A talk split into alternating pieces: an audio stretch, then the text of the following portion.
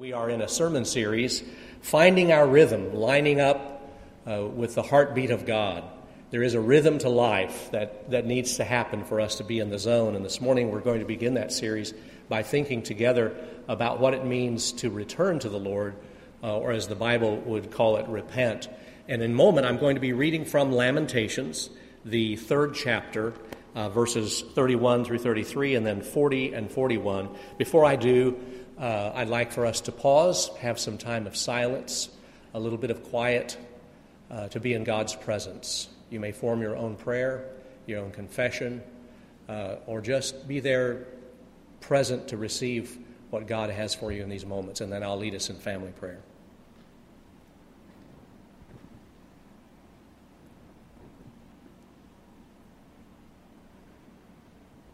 Loving and merciful God, we are on this Lenten journey together. And as we are, help us to hear you and help us to open our hearts to all that you have for us. Because when we stand at the foot of the cross, we want to be available to the change that your Spirit wants to work in our hearts. Bless our community, this First Baptist community, but the community of Jefferson City and the community of this nation and the world. Bless us with peace and justice. Bless us with wholeness and reconciliation. And to that end, we pray that wars might cease to the end of the earth, that you might bless those personnel serving in the military and those families who are uh, dealing with so much separation. Help us, Lord, as your people, to remember that each person is anointed with infinite value and worth. And so we pray for the sick, we pray for the struggling. We pray for those who are crying, crying on the outside and crying on the inside. Teach us more every day about the brokenness that is our lives and how you can move into that brokenness in a special way. Remake us for your kingdom's sake. And above all, God, with the choir, we pray, have mercy. Have mercy on us. And now let the words of my mouth and the meditations of our hearts be acceptable in your sight, O Lord, our rock and redeemer. Amen.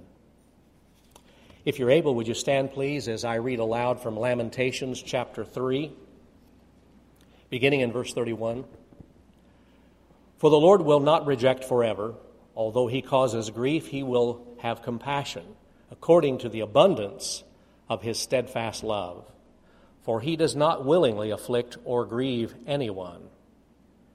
Let us test and examine our ways and return to the Lord.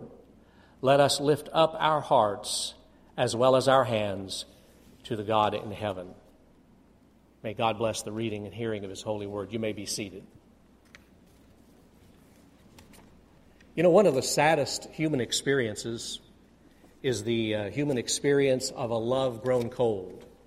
Lots of country western songs, lots of rock songs have been written about love that's grown cold. And it, it's a sad, kind of nostalgic experience. Uh, the passion and fire of a relationship can fade, whether it's between a couple or it concerns the job we have or whether it concerns the church we're a part of or our relationship with God. Think how much of Scripture is about refiring and rekindling that love relationship, and how much of Scripture is about getting back to our first love. It's a key theme. But to change the image uh, more in line with our sermon theme, the, another way to think about this is it's so easy for our lives to get out of rhythm with God, for our hearts to not be beating with God's heart. Uh, athletes talk about the importance of being in rhythm. Runners talk about either feeling the rhythm or not feeling the rhythm. Uh, I was reading, you know, the sports page yesterday or day before, and one of the managers at spring training for baseball said, you know, yeah, my, my ace pitcher got shelled today and they scored a lot of runs on him, but that's what spring training is for. He hasn't found his rhythm yet, the manager said. He hasn't found that rhythm that is his own. I mean, dancers have to get in that rhythm. Actors have to get in that rhythm, especially when the dialogue is very rapid fire and they talk about either in rehearsals being in that rhythm or not in that rhythm. Musicians have to be in that rhythm. I mean, you don't want to be in this choir uh, looking at Rod Maples when you get out of rhythm because I've seen his face. It's sort of scary. The look he can give people without speaking a word, it, if you've not been here, you, you just can't know what it's like. So it's important to be in rhythm. The book of Lamentations is about a people who were out of rhythm with God, they were out of step with God. The book of Lamentations is that cry of the heart for a people that had just been destroyed, literally carried away as slaves by the enemy nation Babylon, modern day Iraq. They had been um, devastated. They lost their national identity. They, it was a national crisis, a theological crisis, a social crisis. It was devastation. It was for them destruction. And, and the book of Lamentations, this is something that maybe we can learn. The book of Lamentations is a public record of the recitation, of the reciting of their mourning, the reciting of their lament. It was their season of Lent. Only their Lent did not last 40 days, it lasted 70 years. And just as we read verses, our memory verse, and we re- read responsive readings, they, they read, they, they recited together the pain of being out of step with God.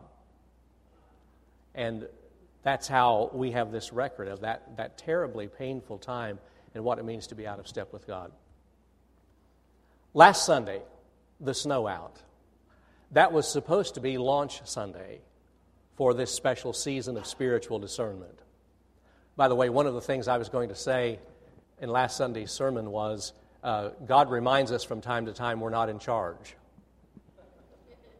And I sat by the fire last Sunday morning thinking about that, and I thought, yeah, God's got a sense of humor. But the launch Sunday was not just launching the season of Lent. The first Sunday in Lent was Youth Sunday, and so we were going to launch it March 1st.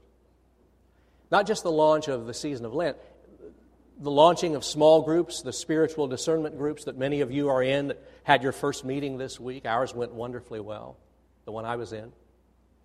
But not just the launching of the season of Lent or small groups, but the launching of a process our church is in, discerning God's will together, seeking God's direction. What is God's focus for us the next few years? What is God calling us uh, to be about? And spring, summer, fall, we're going to be working on that. And the spiritual discernment during Lent is just the process leading up to that. And all during this process, you're going to hear this question over and over again. Here's our discernment question What is God calling us to be and do in Jefferson City and the world today?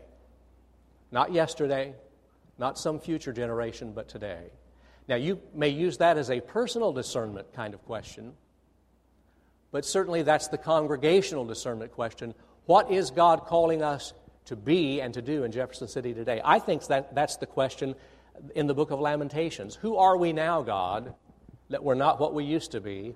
What are you calling us to be and to do in Israel at this time? And so we ask those questions. There, there's a mistake that almost every organization makes when it moves into strategy planning.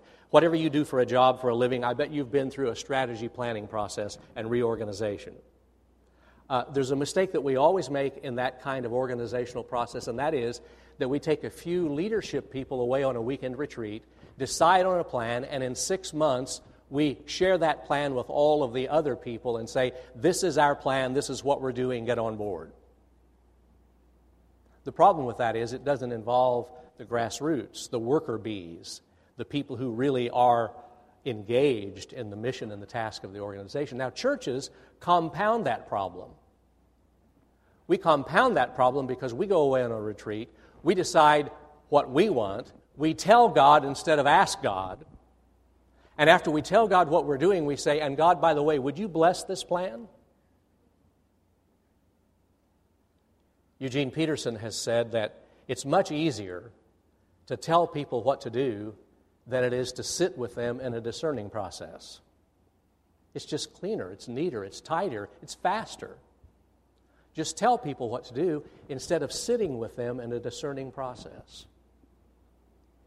So we don't want to be that kind of church that just has about 10 people go away on a retreat and come back and, and say, This is what we're doing. It, it's a process that involves the entire congregation, and it begins with this season of discernment. And uh, to get at that discernment, we have to become acquainted with what Saint, uh, uh, one of the saints of, of, uh, of another day, St. Ignatius, called the prayer for indifference or the prayer of holy indifference. Uh, he talked about the prayer of holy indifference being praying for God's will, nothing more, nothing less, nothing else. It is the prayer that, and by the way, indifference may be a turn-off word. You may think of indifference as apathy, but that's not what this means, the prayer for indifference. In fact, it's the opposite. Sometimes we care too much. We care about our selfish outcomes. We care about our selfish plans. And we want things to come out the way we would like them to come out. But the prayer for holy indifference says, No, I, everything's on the table, God. I, I'm willing to give up everything. It's the prayer of Jesus, not my will, but yours be done. Is there anything we need to set aside so that we can be open to what God wants? What needs to die in us in order that God's will might be coming forth in our life? That's the prayer for indifference, the prayer of holy indifference. That's how God gets our agenda up and to be dealt with. I have in the front of my devotional Bible uh, at home a prayer of examen, um, E X A M E N. Uh, it's a modification. I don't pray it every day, but it's a, it's a prayer that I use from time to time. It's a prayer of examen where we can look at our hearts. And I thought of that when I read verse 40 of our text from Lamentations 3. Let us test and examine our ways. Let us test and examine our ways. And that prayer of examen that I have in my devotional Bible is, is a prayer that, that asks these, three, these four things. Where have I experienced God today? You can pray this at the end of the day. Or you can pray at the beginning of the day thinking about yesterday. Where have I experienced God today? Was there a joyful time in my life today? And if so, where was God in that? Was there a time of struggle in my life today? And if so, where was God in that? And then finally, what was God nudging me toward today? Was God nudging me toward anything special and different today? Now, I want you to think about those. I'm just showing us that there are so many tools and practical disciplines. Think what would change in our life focus if we would pray the prayer of examen and, and pray Lamentations 3:40, let us test and examine our ways. Think what would open up in terms of how we see God working. And by the way, there's a verse of Scripture that talks about this, and it's Psalm uh, 104, 105 4. Keep your eyes open for God. Watch for His works. Be alert for signs of His presence. I've shared this verse with you before, but think what would change in our hearts and our attitudes if we were looking for God sightings. All the times that God is working, but we don't see it because we're so stuffed with our agenda. But to be alert to those God sightings in the midst of pain or in the midst of discernment or in the midst of anything else that might be going on. Now, I have a word of warning for us. The prayer of examen, the prayer for indifference, spiritual discernment process, none of that means anything if we're not willing to repent. And the last part of that, verse 40 from Lamentations 3 let us test and examine our ways and return to the Lord. The word return in the Hebrew is that word that's used so often in the Hebrew scriptures. That is the word that's translated repent.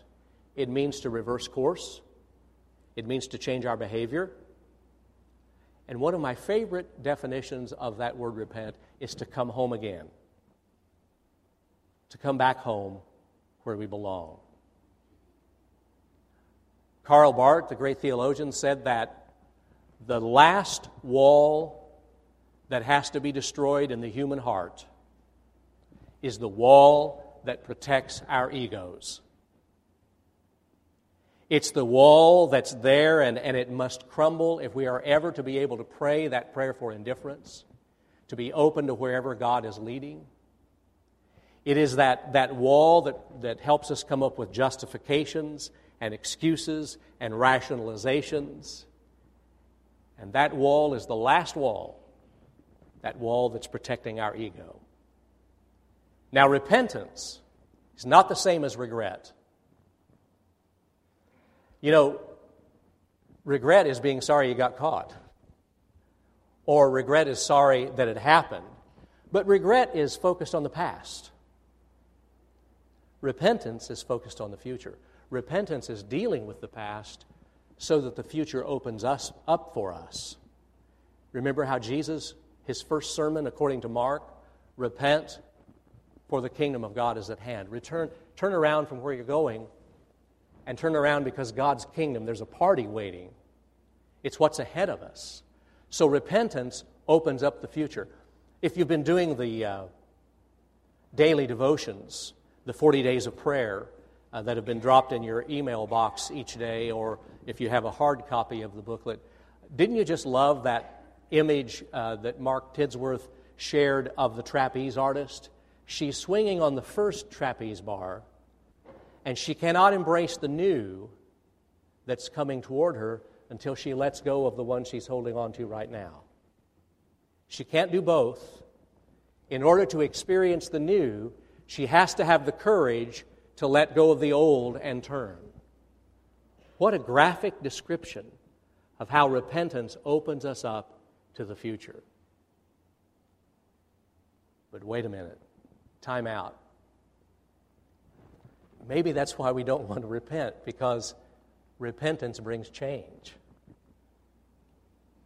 Maybe that's why we don't want to do the spiritual discernment season, because we're afraid God might change us or change the church.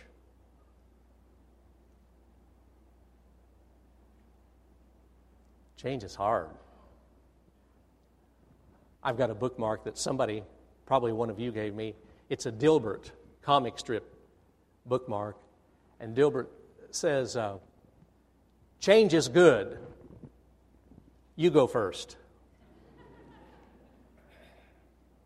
You know, Janet's not in this service. She'll be in 1045. She can tell you, I, I whine about change. I, we'll go to our favorite restaurant and I'll say, oh, they've changed the menu again.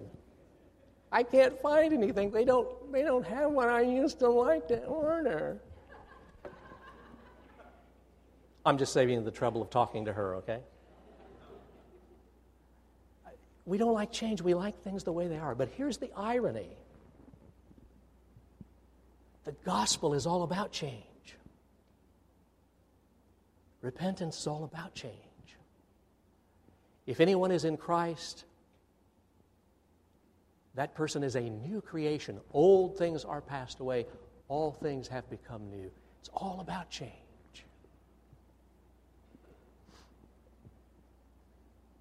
Frederick Buechner once said that maybe what needs to happen to the church is for a great tidal wave of history to come along and wash away all of our church buildings, all of our church budgets, all of our church structures, all of our human plans. He said maybe a tidal wave needs to come and wash all of that away to, to the point where all we have left is each other and Christ. And then he said, After all, that's all we ever had in the first place each other in Christ. That's where the people of God were in Lamentations. Everything, a tidal wave of human history had come along and stripped away everything except God and each other. And so they got to start over. This is what it means to walk with God, to have our, our, our hearts in rhythm with God, Find out where God is working and join God in that. And to come to the place where we can pray that prayer of indifference, all we have left is each other and Jesus. And that's all we ever had in the first place. So let's just live it and do it.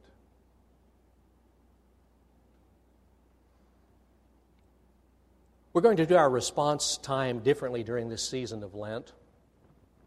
Uh, we're going to practice the discipline of silence. I know we do it before the sermon, but we're going to do it before the response time. And we're going to learn the uncomfortable experience, but the helpful experience of silence uh, while we're together. So, first of all, I want you to stand and I want the musicians to come to their places. And I'll explain to you just very briefly what I want us to do. We're going to stand for a moment, and uh, for one minute, when I, when I give you the mark time, uh, we're going to stand in silence. No one's talking, there's no music. We're going to be in silence together as you let the Holy Spirit speak to you, as you speak with God, as you may need. Now, when we begin the music, our response time, if you are here this morning and you are ready for that new relationship with Jesus Christ, uh, you want to step across that line and, and come to experience Him for the first time, some of us will be here at the front to pray with you and to help you. If you want to join our church, if you want to come and pray about a particular need in your life, uh, we welcome you to come